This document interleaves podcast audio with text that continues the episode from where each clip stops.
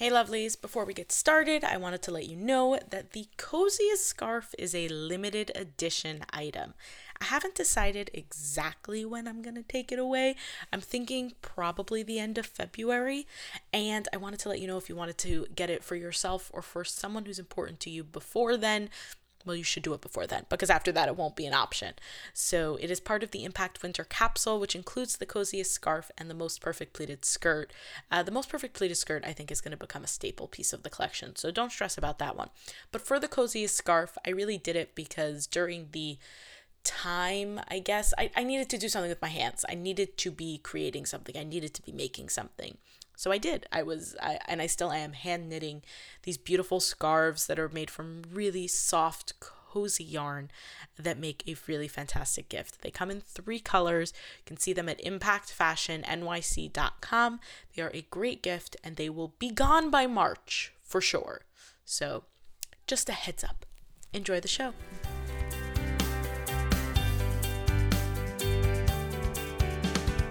From Impact Fashion, it's Be Impactful, a show about the women making a difference in their own corners of the world.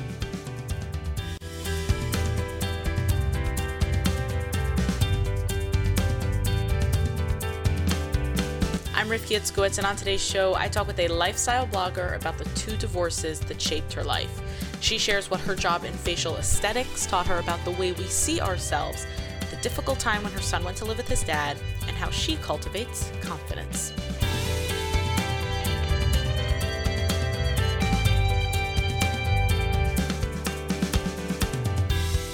Adel Bini does not hold back. What you see with her is exactly what you get. And honestly, I find that to be quite refreshing. Her blog, Life's Looking Good, may seem at first glance to be just about pretty things, and on some level it is, but her goals with it are to open up conversations, and no one is more of an open book than Adel.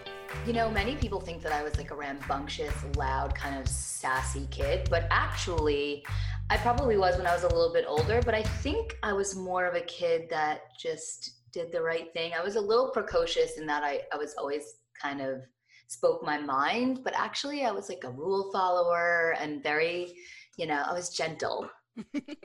I can nothing like that. my adult version. I can see. No, but I think that you do have this gentle innerness, I guess you could say. So where what was your family like? Where'd you grow up? Oh my goodness. Okay, so I grew up in Morristown, New Jersey. My family's Chabad, five children. I'm the second youngest and my they were all very very loud we're a very vocal family even from like instrument like my, my, parents both play guitar and bass we sing we're all very expressive and also very funny. We're a comedic family so it was very hard to be heard to the point where like i at some point needed speech therapy because i developed nodules on my vocal cords from screaming so much in my own house that i actually had a hoarse voice for about two years. And it, there's still some residual. That's why i have a hoarse voice now actually that's that's so interesting. I never even thought of that as like a thing that could happen. So a lot of people know you as Adel from Life's Looking Good, and I wanna mm-hmm. I wanna talk about how that got started. But like, I'm curious, what made you decide to you know to start the blog and you know your thought process with it? So um, I had done a million things in my lifetime. I'm like a cat, I always landed on my feet and tried new things and different careers. In 2015, I officially opened um, Life's Looking Good. Um, and it was, I was doing floral and event design. And um, that was after doing, I was a professional makeup artist. A lot of people don't know that about me. I worked in retail, like I did a bunch of stuff, but I knew ultimately that I wanted to work for myself and I knew I wanted to do something in the creative space. So, um, in 2015, I started in floral and event design. I had no event design experience and I also didn't have any floral experience. It was kind of just ironic that I chose it, but I loved playing with flowers so much. Um, I taught myself how to do that and then ended up just doing a bit just getting saying yes to bigger projects, yes to bigger events, um, and ended up doing a full fledged, almost just like all um, event design and big, parties, lip dinner parties, but I got to do some really cool things and it ramped up quickly. And then as I, um, my second marriage was coming to an end, it was going to be impossible to be able to pull the hours that I was doing as a florist because I had to get up at two in the morning, three in the morning, four in the morning, and I had to leave my kids at home. So without um, having a partner at home, it was going to become impossible. It was just too hard, as well as there wasn't events is not steady income. It's seasonal, right? Right. So um, I ended up having to shut my doors of that chapter of Life's Looking Good, and I took a job in aesthetics because the money is good I don't actually, I should define what aesthetics is because a lot of you, I say that and people are like, okay, what does that mean? That was going to be my next question. Yeah. So um, aesthetics for me was in the non-surgical beauty space. So I was working with either like skin lasers for helping you resurface skin or dealing with acne scarring, stretch mark, things like that. Then I moved into other kind of devices. Everyone's very familiar with CoolSculpting. I don't know if you're familiar with it. Freeze the fat. Yeah. Is that like the weird thing that you see on like the Today Show sometimes where like some intern goes into like the thing that is like dry ice? It's like a machine. Yeah it like straps you, it gets your fat cold. And so I did that for a while. And then I ended up in facial aesthetics, which is like no, it's like the holy grail of, of our space. Um, and I was working with a specific kind of suture or string that gives you a non-surgical facelift. What does that mean? So it's like a, a, a very specific kind of string made of a chemical, uh, not a chemical. It's like a, it would be, it was like a filler, but in okay. the, in so like a filler um, substance, but turned into a string and it had tiny little hooks. It sounds so gory, but it really isn't. And it goes underneath the surface of your skin in your mid face, like so almost from your smile lines all the way up to your ears. And it pulls it and then you tack it and then it's underneath your skin so you can't see it, but it's pulling up your skin without surgery. That is fascinating. How long does something mm-hmm. like that last? It lasts about 18 months. That's a long time. Just, yeah, I think so. And it's much less than getting a facelift. And there's virtually no downtime, a couple days of redness, soreness, and swelling. So I ended up doing from body all the way to face in the not, it, my specialty was non surgical. Right. So what you're like, even though that hook fish line thing that you just described is underneath yeah. the skin, that's considered non surgical it's non it's minimally invasive. So from massively invasive like where you slice your skin or your face right. this is considered minimally invasive because there's actually no cutting. Okay so like a what, needle. Right a okay. needle. okay that makes sense to me and that is i would like to google that now and see what that actually is. But um what at what point like what year was this when you were doing these you know facial aesthetics and those kinds of things? So it was let's see uh the last i would say for well, no, because I'd last year. I would say like the last three years. Okay. Not including this past year. Right. So, you know, it sounds like you had this massive metamorphosis that happened with your personal life, with your marriage falling apart, and then also, you know, deciding that that didn't work, that life, that the lifestyle that you had running the business doesn't really work as a, a single mom. What was that? What was that time period like for you? It was extremely challenging for so many different reasons. One, I felt like I had taken a huge step back in my career from working for myself. I felt in a lot of ways like I failed um, when I started my business because I ramped it up and I felt like that was going to be my future. Um, so I would say the overriding emotion was that I felt disappointed in myself. Um, and I just felt like a sellout because I went from the most creative thing that I could be doing, which was floral and designing people's events and creating a mood, which is what I love to do, into like essentially pharmaceuticals, which is the most. I have to be careful here because as long as I go into like my own feelings about it, and I don't want to offend people, but I felt like pharmaceuticals was the most soulless sellout thing I could have done. The money is good, but essentially I'm working with doctors and trying to like hawk product that even if it works, I'm just like the overall thing is like you're making women kind of feel bad about themselves. I mean, even if you're offering a solution, you're also really bringing them a problem. Right. It's a it's an interesting spot to be in. Yeah, so I just felt I knew it was a means to an end. I knew how to put food on the table. I knew it was like I was honing a skill. And in fact, I'm so, so, so happy I did that because A, I learned a lot about female psychology and what how to sell to females, which I think is such, was such an important thing. I also learned how to deal with medical professionals, which is the opposite end of the spectrum. They're notoriously difficult and easy to sell to, both because they know everything and they also know nothing at the same time. Because doctors know a lot about medical, but they don't know anything about running a business. Many don't. So I got to learn about women in a lot of ways and i got to learn about medical professionals but all across the board it was really just honing a skill which is really selling.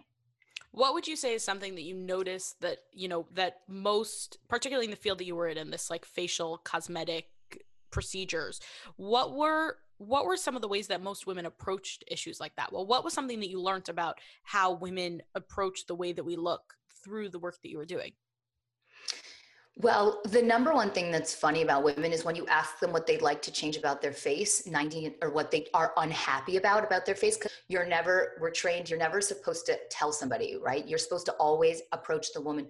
Why don't you show me on your face what you're unhappy with? So you're not calling it out, they are.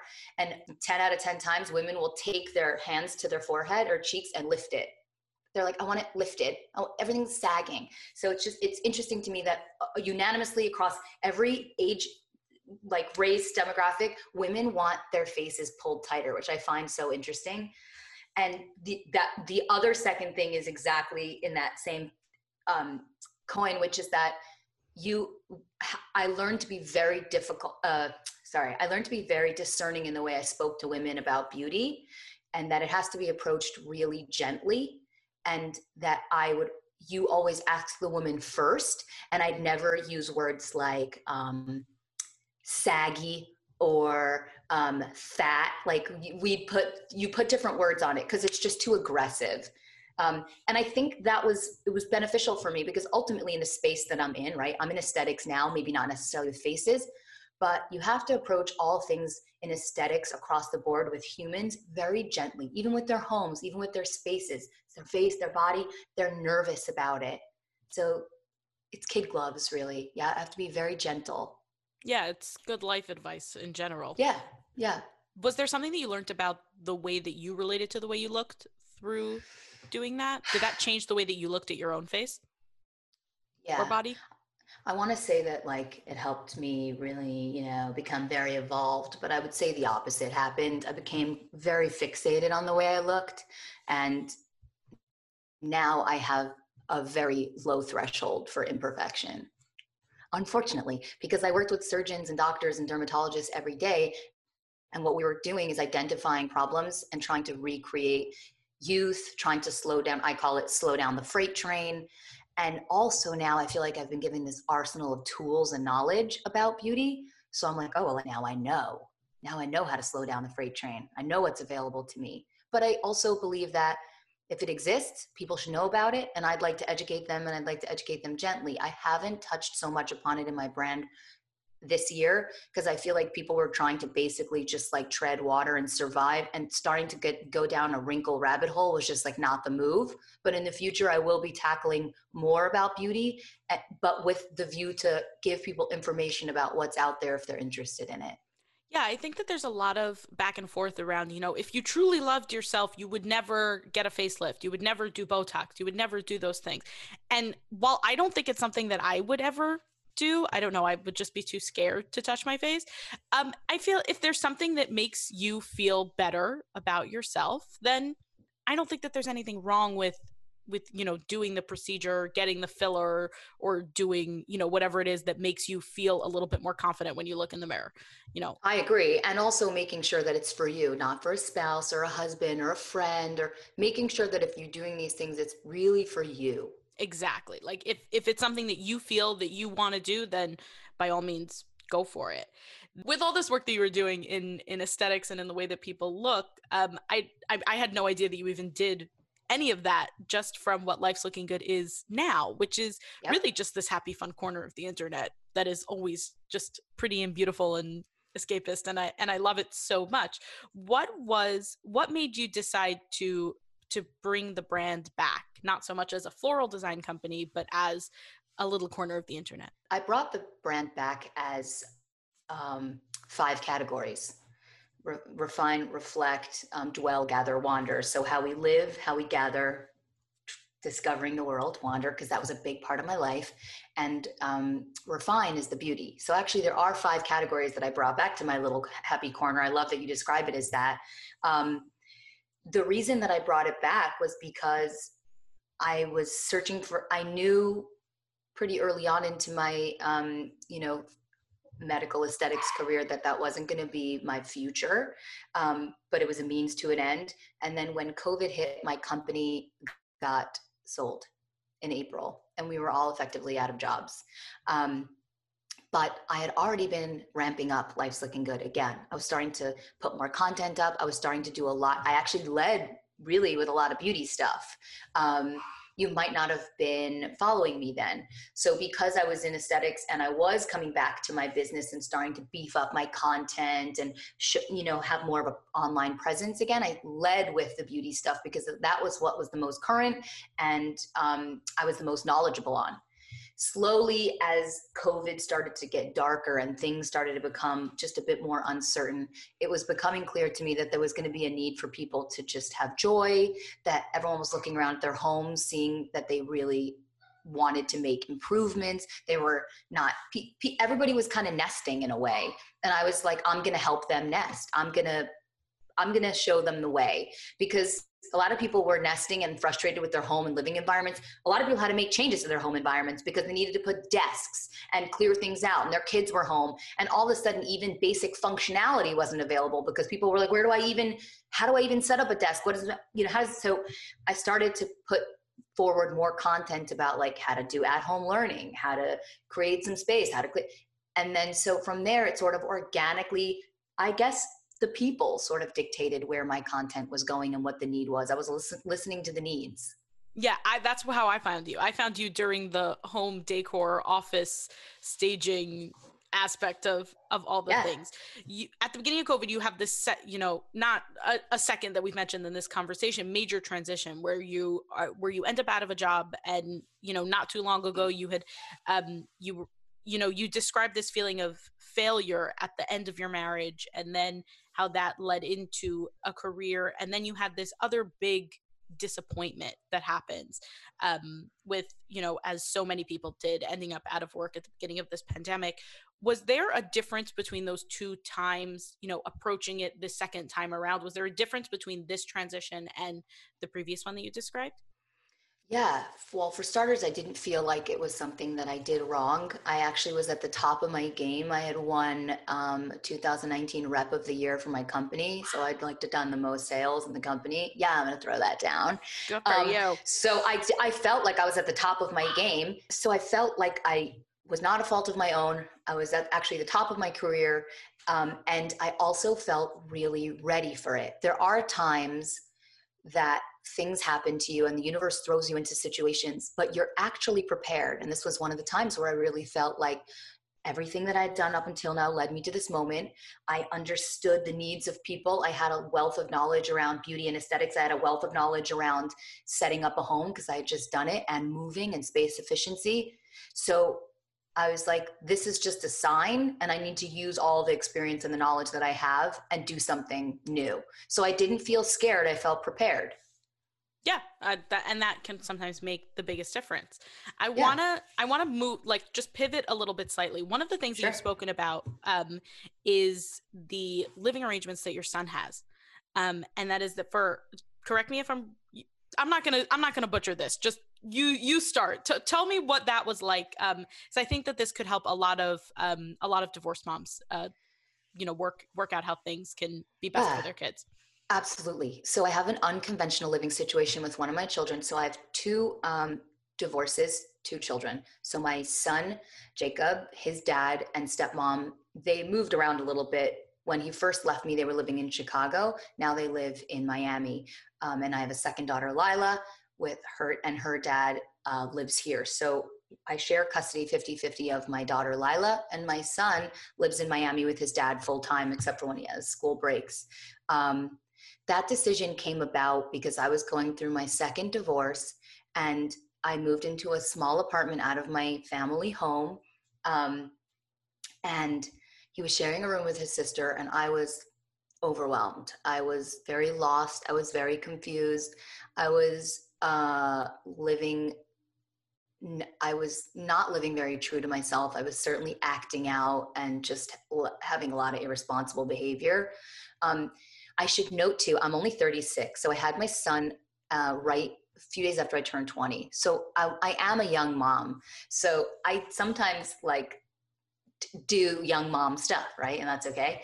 Um, so we made the decision. It was just becoming very clear that him living with me was very difficult for him, for me. He needed a bit more of a stable environment.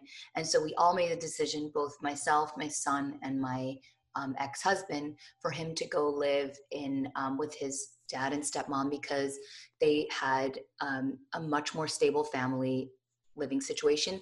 And um, and i was still figuring out my career and what i was doing and in, like all of that stuff. So he went to live with his dad which was really one of the hardest decisions of my adult life my young adult life i should say but ultimately ended up being a really really good decision for him and for all of us really so now I see my son uh, in the summertime and over school breaks and um, whenever there's a vacation, if I can. So this is something that, first of all, really, I I give you so much credit for recognizing where your limitations are at and and prioritizing your kid above all else. I think that there's so many people that get stuck. Again, I have no experience with this, so I'm a little bit like right talking from nowhere. Um, not a little bit. I'm 100% talking from nowhere. But um, but I, you know, you you see too much how people end up prioritizing their own egos over the well-being of their kids, and the fact that right. you didn't do that, I think, hats off to you, truly.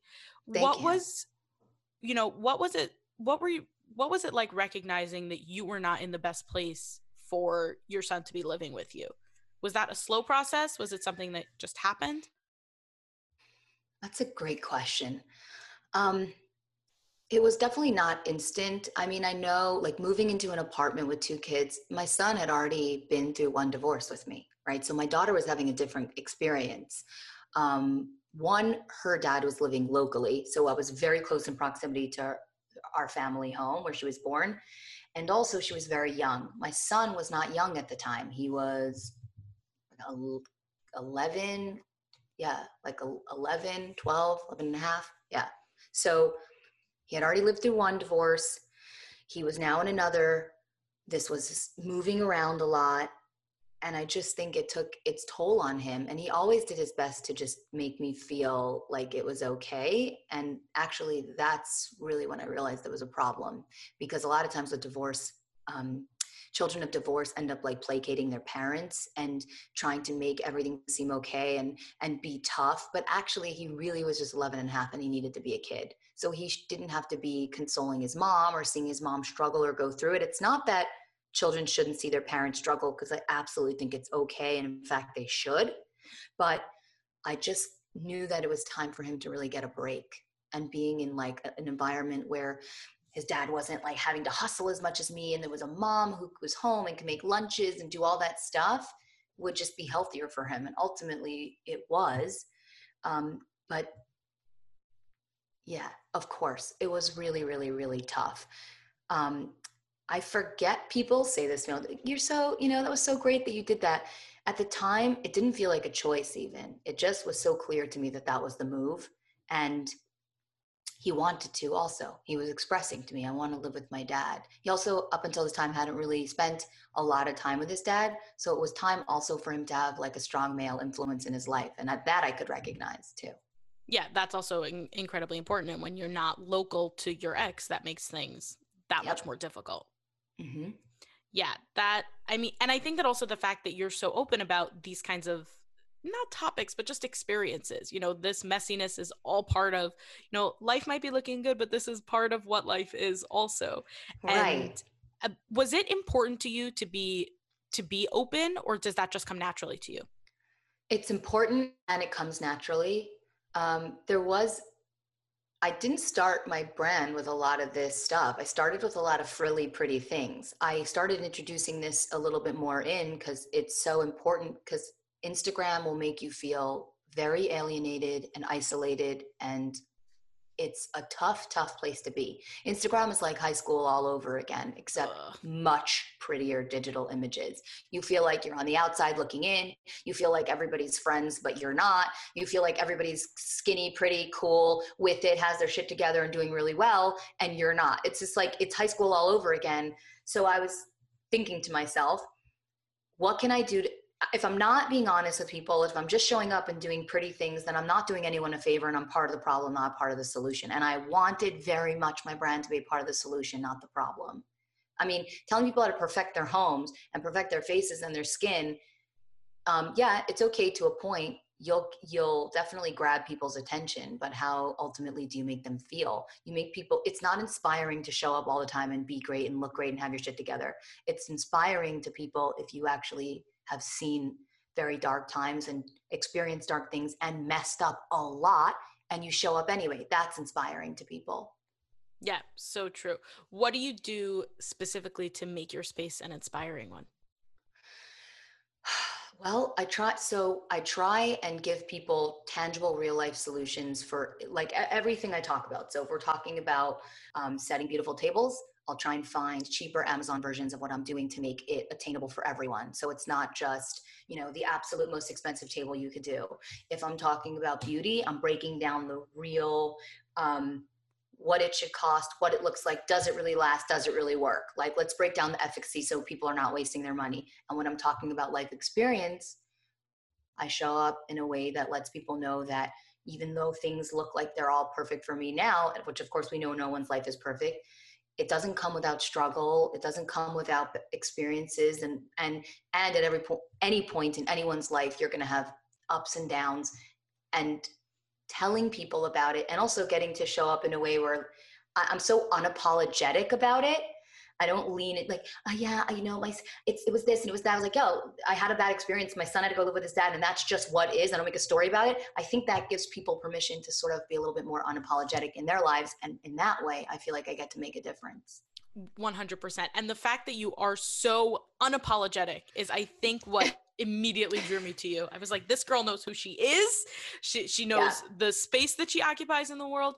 Is there something specific that you do to be so at home in yourself? Is there something that you tell yourself or something that you've done over the years to make it, you know, to, it seems like it comes naturally to you to be unapologetic. Is that just how you are?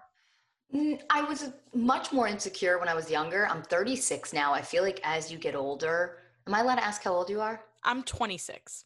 Okay, well, at 26, nothing felt confident to me. I was petrified. The world is scary at 26. I I think as you get older, so like if women are listening to this and they're like, "I'll never get there," when I was a younger woman, I didn't feel like I would. And I also heard that as you like in your 40s and 50s, it's even better. Like you're you're just most confident. So one, I think it takes time, and two, my mother was so so instrumental in my self confidence and in my ability to look at my mess ups and not make it mean anything about me. She really helped me. She coached me through very hard times in a way that helped me develop myself and an understanding about just life versus making it about me. And I think that that was so important. And that's also why I'm almost like trying to be everybody's mom. Like, I'm trying to, this is the things that help me, and now I'm going to try and help you. I, I, I completely get that. What were some of the things that your mom that your mom told you when she was coaching you through those hard things? What were some of the what what was what what was some of your mom's wisdom? Oh, my mom is so wise. Anyone that knows, like I'm always quoting my mom, even in my blog posts. I think, you know, for starters, she let me see when she messed up. We talked about different like nothing was taboo. I think a lot of moms it's very hard to go to them with you know tough stuff especially um, with some of my divorces and some of the in, more intimate details about why the divorces were happening and things like that. I was able to come to her. She she left a space open for that. And we just talked about really just like the human condition right? We're to mess up. You're to make mistakes it's really not about the mistakes it's just how you move through them how you look at them. And just your one of the big things i actually just posted about this yesterday is like your feelings are not a testament for reality. So doing a gut check like a, a feeling check about how something's happening and how you're observing it is actually could have nothing to do with reality. When you really get clear about that so i could say right I have two failed marriages. My one of my kids doesn't live with me. I lost my job, my business. I could go down that rabbit hole, right? That's my that could be my feelings about it. That's not the reality. The reality is that I'm a young person who's navigating a different difficult world. I got married very young. I made choices when I didn't yet have the wisdom or the knowledge. And through all of these things, I learned amazing things about myself. Yeah, there was a lot of pain, but there was also a lot of growth. And so this was my journey. And, and obviously, it was here to teach me a lot of things, and maybe with the view that I could ultimately help others. So it's just how you spin it. But your feelings are often not reality. Yeah. It's just a feeling. exactly. And it's sometimes so hard to separate the, you know, sometimes our feelings feel like they're real and yep. and they are real they're valid all emotions and feelings are valid but that doesn't mean that you need to act on those feelings and that doesn't mean you know that you right. need to go down that rabbit hole immediately right and it also means like even if you're feeling the thing and it's, it's very real for how you're feeling it it could also just not mean anything, right? So you could feel something, but that actually is meaningless. It's just like, I'm feeling this thing, but I don't have to make it mean anything about what my life is or if I'm good or bad or this or that, right? Right. I can just feel this and move on. Yeah. When you were going through divorce number 2, was the was the feeling around that like you you know if you were 20 when you had your son i'm going to assume that you yeah. were married at that point and that mm-hmm. you were you know you know 19 or whatever when you when you got married and that's obviously you're a very different person at 19 than you are at 36 whether or not you're doing that with the same partner Right. Did the two did the two marriages and subsequent divorces did they feel different? Was there like was was it the same lessons learned over? No, they were very different marriages. I mean, my first one was just so young. So I can't even really judge. I don't even judge myself around any of the things for that because I felt like we were just too young to get married. We were, our families were both Orthodox. We were dating in secret um, in Brooklyn and our parents basically found out and ultimately gave us an ultimatum like get married or break up. And when you're 17 18 19 you think you must get married that your love is eternal you know romeo and juliet. So we got married instead of breaking up. So it was a lot of family and community pressure um, but still no regrets. Um, he's a wonderful man and is a wonderful dad. Um, ultimately for that we were just too young you know? And right. and so the, the next marriage was eight years later. I'd gone home i lived with my parents i had like so many different jobs and tried a bunch of things and i felt like i pendulum swung. So what my first husband was like i was like i'm going to go completely different. He was european he was british he had an accent it was exotic he was loud and funny and precocious and lit up a room. Unfortunately I am also loud and precocious and want all the attention in the room. So that was a recipe for disaster. We ultimately were very similar. Um, and that was very tricky. This is very with your tricky. second husband. Yeah, the second husband. But that that marriage presented different problems and different struggles. Just also we were older, and um, and also now I came with another child, right? Like a step, uh, you know. Right. So there was also navigating a blended family. Yeah. So all, all of that can get really tricky. It sounds like I mean not not passing judgment in any way, but the you know as we grow older our problems grow older too. And yep. in a way that's almost a sign of growth that you know mm-hmm. if you're having if you're having the same problems that you were having at 19 as you you know in your 20s and 30s and and throughout then you're kind of just getting stuck in this loop yeah a thousand percent and i i think i didn't I had not grown enough yet still. I still consider myself somewhat of a late bloomer. I don't really feel like I grew into myself until the last two years, maybe. Hey, better late than never. Yeah. yeah, exactly. If you're feeling like I'm 30, I'm 31, I'm 32, I haven't really grown up yet, because I was really feeling like that. I didn't feel very grown up. I felt like I was still very much a small person in a big world. It just might have not happened for you yet. The Hindus believe that women don't come into full maturity until they're 30 after 35 so at 36 you turn one and i really believe i came into myself at 36 that's actually fascinating i did not i did not even know about that can i yeah. ask if you still consider yourself orthodox no No? No, no. I will always be so, I love, love, love being born and raised Chabad and Lubavitch. I just think it's such a fun. If you're going to be born into Orthodoxy, I would say it's one of the more fun, lively ones. Yeah. communities. Um, just I was given so much freedom as far as like freedom of expression. I think my Chabad leaves a lot of room for freedom of expression, maybe more so than some other sects of Orthodoxy. But I don't identify as Orthodox anymore. I don't um, observe like Shabbos and I don't keep kosher or anything like that. Okay, that works. Whatever, Yeah. whatever works for you. Just out of curiosity, with Yeah. um, with life's looking good. What are you hoping to accomplish with the work that you're doing now? What are you What do you want to be putting out into the world? Um, so my focus is always on relatable content with a view to entertain, educate, or um, bring value in some way. I'd like to always continue to do that, even if it's free. Um, and I would like to, one of my goals um, starting this year is I want to have a coffee table book that's going to help people to either with just styling and design tips for very normal homes.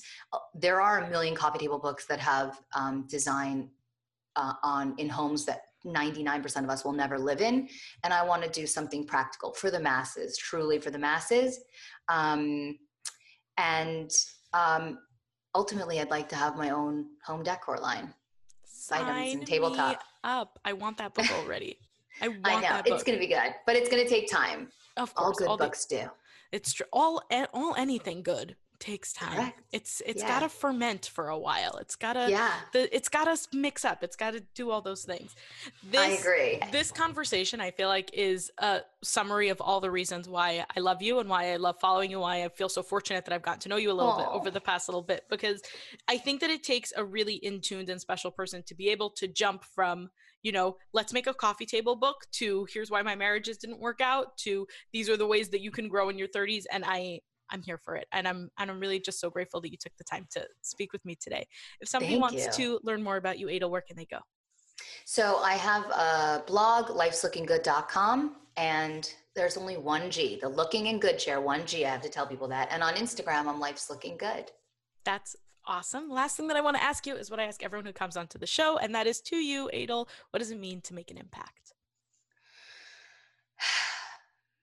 I think that making an impact is taking a look at your life if you are a public figure or if you're someone in a community or even your friendships or even your marriage from macro to micro taking a look at um, whether your influence is big or large and and really really being intentional about how you're making people feel Fantastic. Thank you so much for coming on today, Adel. I really thank you for it. having me Thanks for listening. If you'd like to learn more about Adel, her links are in the show notes. There, you'll also find links to the most perfect fitted skirt, the coziest scarf, and the most comfortable mask, which, by the way, there are really only a few pieces left, and I'm not restocking, so get them now if you want them. Access all of that by swiping up on the cover art or going to impactfashionnyc.com. To hear more episodes, be sure to subscribe. If you enjoyed this episode and want to help more people hear it, leave a review or a quick rating. They make my day. The episode art was designed by Michelle Moses, original music composed by Nissan Fetman. This episode was produced and hosted by me, Rifki Itzkowitz. Catch me on Instagram and Facebook at impact.fashion.nyc. As always, here's to making an impact together.